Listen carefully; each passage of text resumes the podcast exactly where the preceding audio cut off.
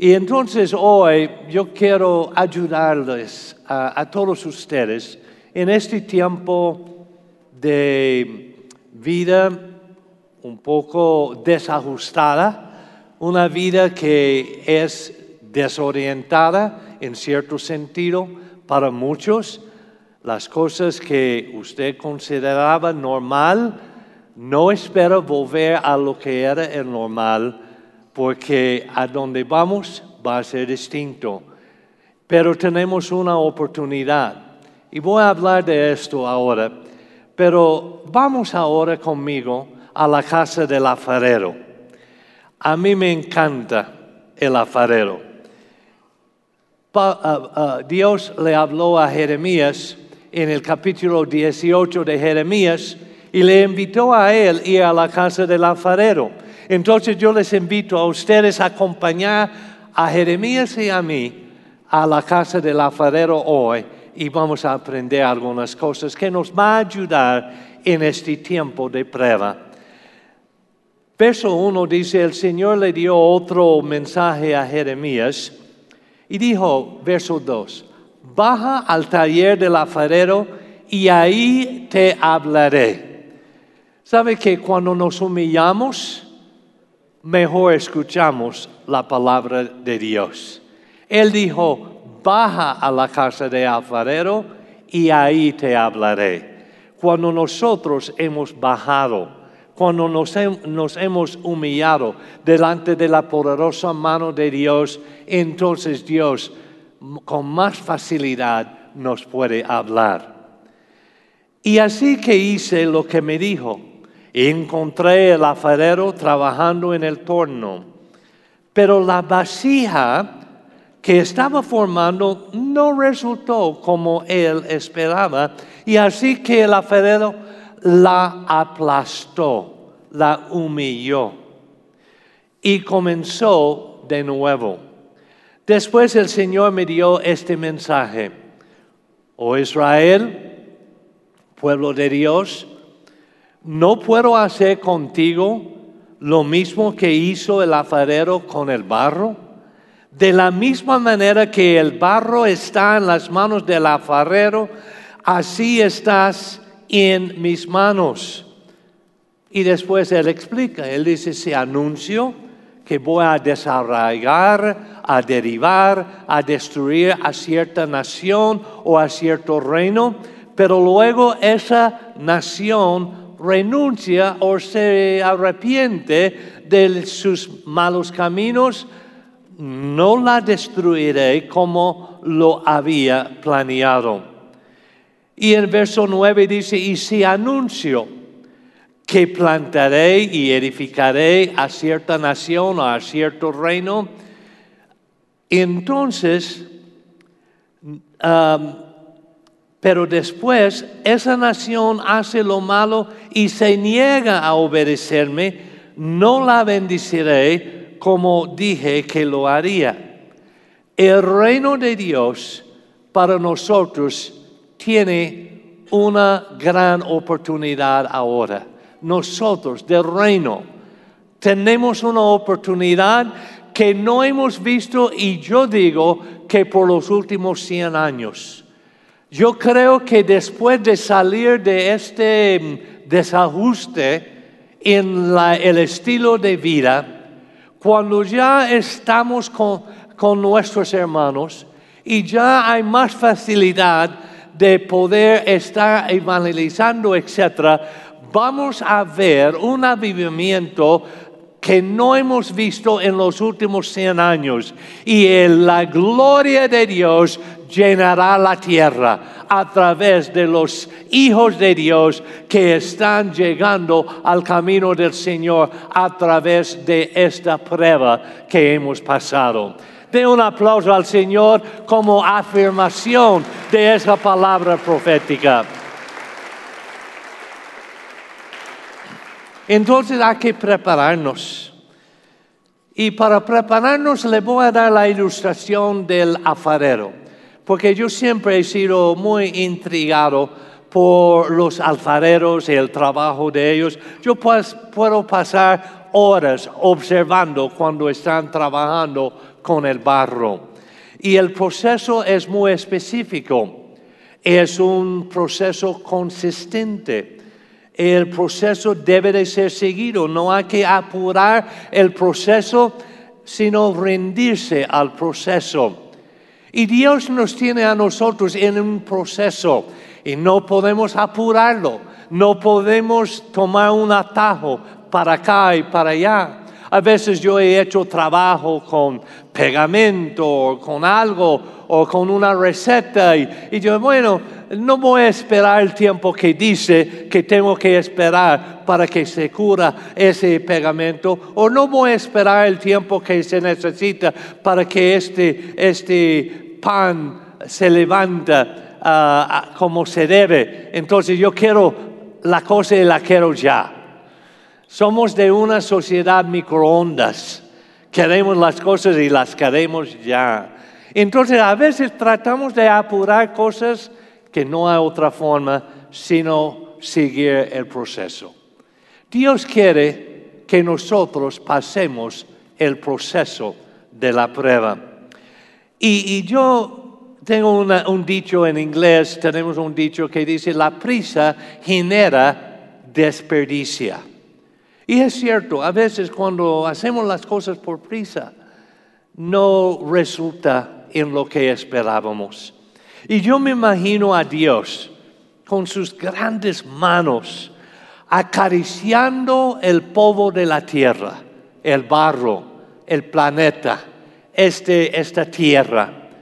Él la está acariciando y moldeando y a cada uno que está en ella y este es su, barro. Él está amasando la arcilla porque Él tiene un, un plan en mente para nuestra tierra, por nuestra nación, por nuestra comunidad. Y una de sus primeras ah, figuras que Él hizo con el barro de esta tierra fue Adán. Él formó el hombre Adán. Y dijo, hmm, es un buen proyecto, pero hace falta algo. Y dijo, ah, yo sé lo que necesita, necesita su pareja. Entonces formó a Eva. Y entonces ahí era un, un proyecto hecho en el cielo, porque ellos eran perfectos en su condición en este momento. Pero Dios dijo, pero para que este sea una obra maestra, tiene que pasar por el horno de la prueba. Entonces los metió en un huerto, un huerto bello, el huerto de Edén, para que ellos atendieran el huerto y a ver si pasaban la prueba. Y él dijo, ok, este es el proceso. Puede comer de esto, pero de esto no puede comer. Hay que atender esto y atender el otro y así. Ustedes son los administradores de lo que he puesto en sus manos pero ten cuidado con este árbol.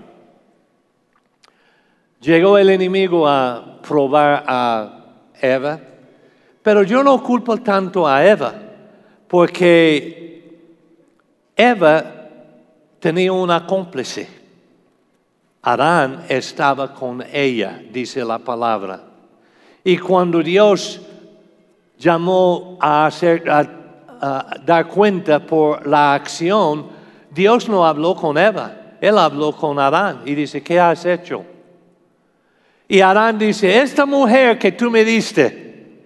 Entonces, él ni estaba ocupando la mujer, él estaba ocupando a Dios. Porque él dijo a esta mujer que tú me diste, es culpa de ella. Es tu culpa, Dios, por darme tal clase de mujer. Bueno, resulta que ellos fallaron en la prueba. Y todos estamos sometidos a una prueba. Y ellos en que faltaban y esa arcilla fue manchada y no pasaron la prueba, nosotros todos estamos sufriendo ciertas consecuencias. Cuando el proceso se interrumpe, y antes que finalice, la arcilla se vuelve susceptible y a los elementos que puede dañar eso, ese arcilla. Y efectivamente cuando nosotros fallamos en desobediencia, abrimos oportunidad para que el enemigo distorsiona la vida que Dios diseña para nosotros. El diablo puso duda en la mente de Eva y, de ahí fue para abajo y eh, la arcilla fue estropeado. Y, y entonces fue dañado, perdió su honor el vaso y el proceso había sido abortado. Las consecuencias fueron irreversibles. Usted y yo las vivimos aún hoy. Porque este cuerpo se está desgastando. Ellos eran perfectos en su creación, pero por consecuencia o, las consecuencias judiciales de ellos, su pecado, entonces ahora la mujer tiene dolor en el parto. Entonces cuando está dando a luz, hermana, no grita al esposo, dice, tú hiciste esto a mí. No, diga, Adán y Eva me lo hizo. Y hombre, cuando usted está ahí trabajando, sudando con su frente, no diga, ay Dios, ¿por qué me puso esa? Eh, que tengo que trabajar así por el sudor de mi frente. Fue la causa fue Adán y Eva y el pecado de, que entró. De hecho, Pablo dice que todos nosotros hemos pecado, estamos destituidos de la gloria de Dios porque el pago del pecado es la muerte y todos moriremos. Entonces el único remedio para el barro estropeado fue que Dios tomara otro barro y formara otro. Y él hizo el segundo hombre Adán. Pablo lo llama así, hablando del Señor Jesucristo. Pero aún Jesucristo tuvo que pasar por el proceso Lucas 2.52 dice que Él creció en estatura y en sabiduría, en favor para con Dios y los hombres. Y Cristo tuvo que pasar por el proceso hasta el punto de que en una ocasión Él dijo, mire, mi tiempo no ha llegado. Pero después vino el cumplimiento de tiempo y Jesús era un vaso de honor. Hasta el punto que Jesús Dios le dijo cuando Jesús pasó por el proceso de bautismo para cumplir toda justicia. Jesús lo vio, Dios lo vio a Jesús y dijo, este es mi hijo, mi hijo amado, en quien tengo complacencia. Entonces él reconoció que él es lo que yo esperaba. Pero ¿qué hizo Dios en este momento? Lo mandó a la prueba. Entonces Dios dijo, tiene que pasar por el horno. Y Él no lo pasó por el horno para, desanimarlo, sino para perfeccionarlo al punto de que Él fuera victorioso sobre todo el pecado. Y usted sabe que él fue al fuego, Él fue llevado al desierto, fue a un lugar seco, árido y un lugar de tentadores para ser tentado del diablo. Y el diablo le metió tres tentaciones muy fuertes, pero pero Jesús contestó las tentaciones no porque Él era Dios en carne, porque Él era divino. No, Él fue tentado por el diablo, llevado ahí por el Espíritu y tentado en su carne como hombre, Jesucristo. Pero Él usó la herramienta que está disponible a cada uno de nosotros. Se llama la palabra de Dios. Primera tentación, Jesús dijo, escrito está. Segunda tentación, Jesús dijo, escrito está. Tercera tentación, Jesús dijo, escrito está. Por esto es tan importante que conozcamos la escritura. Si usted va a poder decir escrito está, tiene que saber lo que está escrito. Entonces debemos de tener un fundamento de la palabra de Dios. Si vamos a vencer las tentaciones, tenemos que usar la palabra, porque cielo y tierra pasarán, mas su palabra nunca pasará. Y por cada prueba que pasamos, la palabra es viva y eficaz y nos da la victoria. De un aplauso al Señor. Entonces, ahí en el desierto, Jesús pasó por su cuarentena. Y ahora algunos de nosotros pensamos, ay, quedarme en casa 14 días, 10 días, 15 días, ay, no aguanto. Jesús pasó cuarentena de verdaderamente cuarentena, 40 días. Y pobre Jesús, él no tenía ninguna, ningún Facebook, ni transmisión en vivo. Él no tenía ninguna pizzería que le llevaba pizza a la casa, a la entrega. Entonces Jesús pasó por una prueba muy difícil ahí en su cuarentena. Ese fue el horno para él.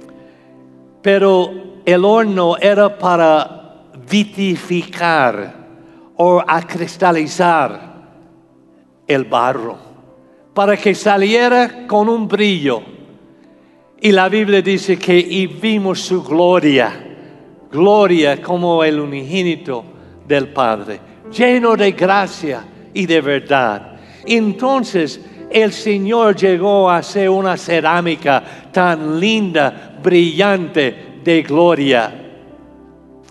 Y Jesús demostró el valor de su ministerio en muchas ocasiones, pero aún Él pasó por la prueba en el momento que decía, no que, que no se haga mi voluntad, sino la tuya, Señor.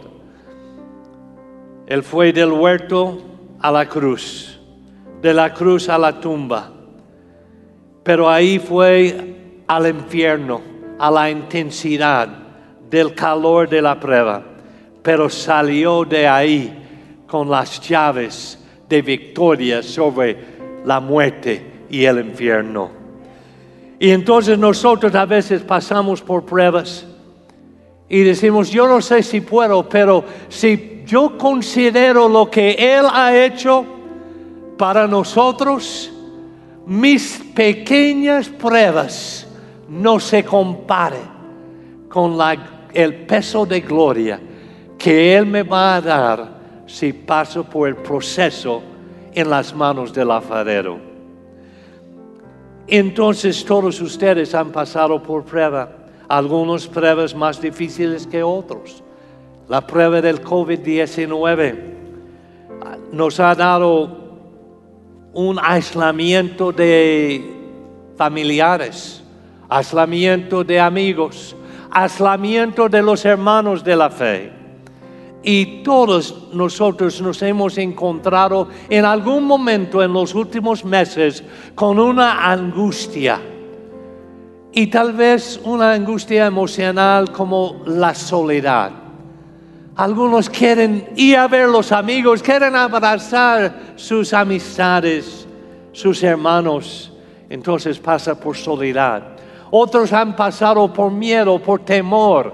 Y dice, ah, es que ¿Qué, va a pasar si, me contagian? Si yo tengo COVID, voy a sobrevivir. Ok, entonces la ansiedad de temor le está probando ahora. Y otros están viendo que entonces si, si tengo esto, voy a sobrevivir, voy a contagiar a otro. Y entonces nuestra vida está experimentando un proceso de prueba. Otros la impaciencia. Dicen, no, no, ya, ya me canso de, de cubreboca. Me canso de todas estas cosas. Me canso de los protocolos. Entonces ya, ya lo voy a abandonar. Ya no lo voy a hacer. Y a otros que el aburrimiento porque por un tiempo no había deportes, no había cine, no había diversiones, no había uh, pasear a las tiendas, ni nada, por un tiempo. Todas hemos experimentado algún aburrimiento diciendo, es que yo quiero hacer lo que antes hacía. Entonces es parte de un proceso que está perfeccionándonos. Y hay muchas más consecuencias más intensas para algunos. Pero podemos superar todo esto con la palabra de Dios. Durante este tiempo es importante leer, meditar, creer la palabra y reconocer la profundidad de su fe. Mi amigo que está en Israel, y algunos de ustedes lo conocen, los que han ido a Israel, porque él siempre ha servido como uno de nuestros guías, y es Richie guía turístico, pero en esa pandemia no ha habido tours en Israel. Entonces él no tenía trabajo. Entonces Richie dice, ahora qué voy a hacer? Decidió volver a lo que hacía antes, porque él era un alfarero antes de, de ser guía turística. Entonces él encendió su horno y prendió su rueda de, de, afarero y comenzó a hacer trabajos y yo lo vi en Facebook y le, le hablé y, comenzamos a chatear y yo, ay Richie, no sabía qué lindo trabajo que hace como afarero. Y entonces él me dijo, sí, es importante tener barro seleccionado para hacer un buen muestra de, de barro y ese me tocó y yo comencé a desarrollar este mensaje porque nosotros somos barro seleccionado. Dios le ha seleccionado a cada uno de ustedes porque Él ve potencial en su vida. Entonces, Él nos está amasando y Él nos tiene en su rueda, pero su mano nunca abandona el barro cuando está en la rueda. Entonces vamos a observar a Richie un momento y piensa que este barro es usted y las manos de Dios lo está formando. Vamos a ver cómo él trabaja, trabaja sobre la rueda.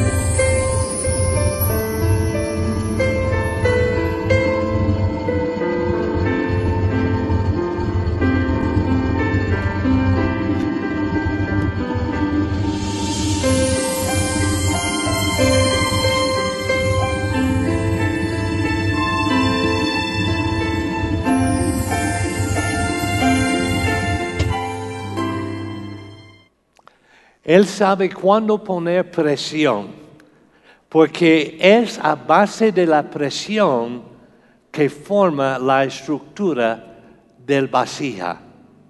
Entonces Dios sabe también cuándo poner presión en nuestra vida, porque Él quiere formar un vaso de honor, algo bello. Y entonces Él nos está acariciando, pero con una presión y, Él a veces nos tiene que, yo he visto a Richie que a veces comienza, comienza, pero de repente lo tiene que aplastar y amasar un poquito más y después comenzar otra vez. Y eso es lo que Dios está haciendo en la vida de algunos de nosotros. El escritor de Hebreos 4:15 dice, nuestro sumo sacerdote comprende nuestras debilidades porque enfrentó todas y cada una de las pruebas que enfrentamos nosotros, sin embargo, Él nunca pecó. No es en el horno donde se estropea la vasija, porque el alfarero solamente mete al horno las vasijas que tienen bella potencial. Entonces, si usted está pasando por una prueba, sepa que Dios vea potencial en su vida.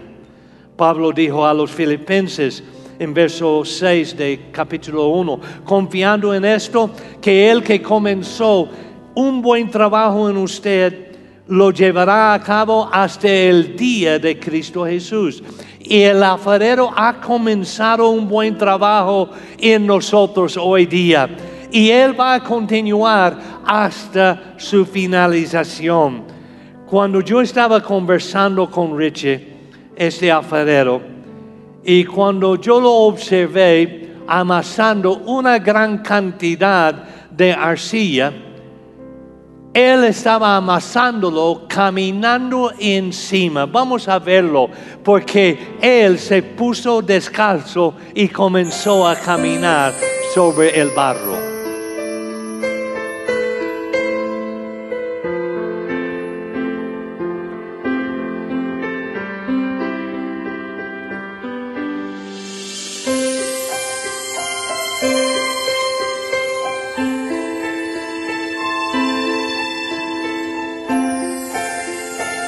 Vez hoy usted piensa que Dios está pisando sobre su vida y que Él está amasando.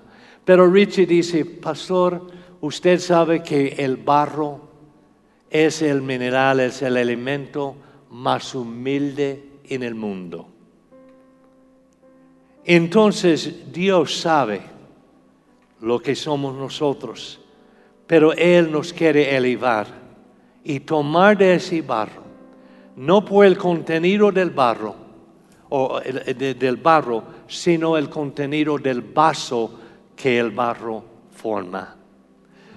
Y si alguna vez usted ha pensado que su vida vale mucho, y, y yo estoy convencido, si yo podría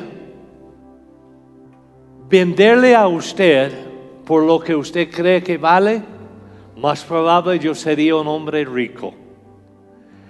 Pero si yo le vendiera por lo que en verdad vale su cuerpo, yo sería un hombre pobre.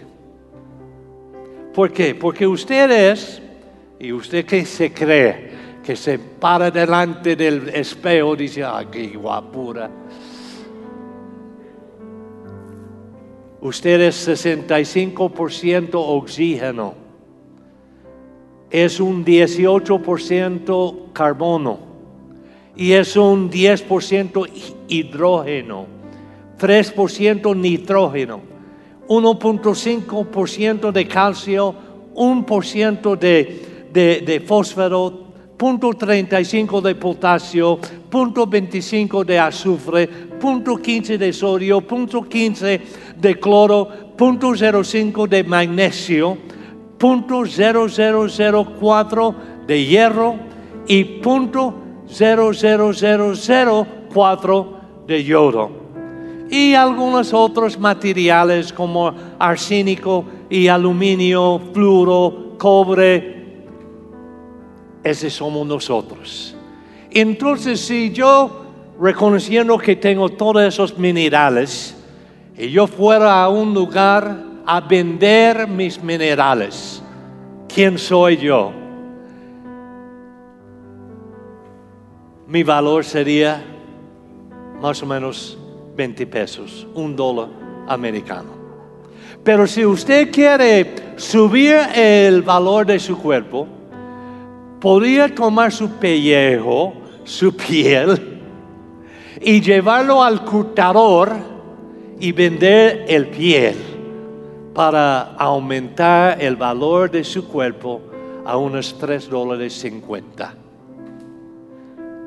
Como unos, qué sé yo, 75 pesos, más o menos. Ese es el valor de nosotros, porque el barro es lo más humilde. Entonces, si usted quiere, quiere que su vida valga, ponga ese barro en las manos del alfarero y él va a formar un vaso tan elegante y va a llenar el vaso de su gloria que va a aumentar el valor de quienes somos nosotros.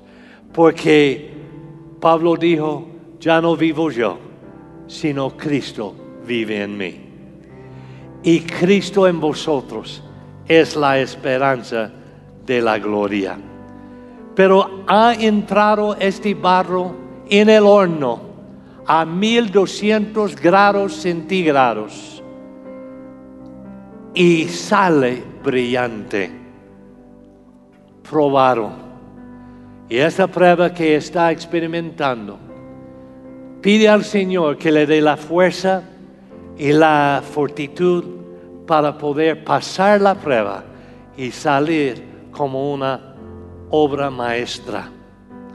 Porque lo que sucede en el fuego es que ese barro se convierte en lo que se llama inversión de cuarzo y viene a ser una cerámica.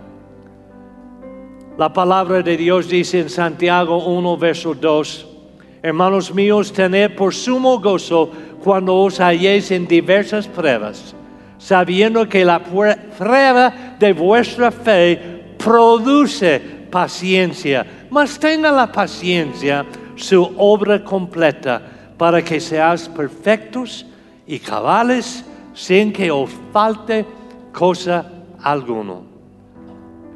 Debemos de considerarlo un gran gozo cuando pasamos por diversas pruebas en el horno. Una hermosa obra maestra sale. Sea alentado hoy, porque usted puede superar esta prueba de este tiempo y va a salir como obra maestra de cerámica llena de la gloria de Dios y va a impactar el mundo esto es lo que declaro para usted.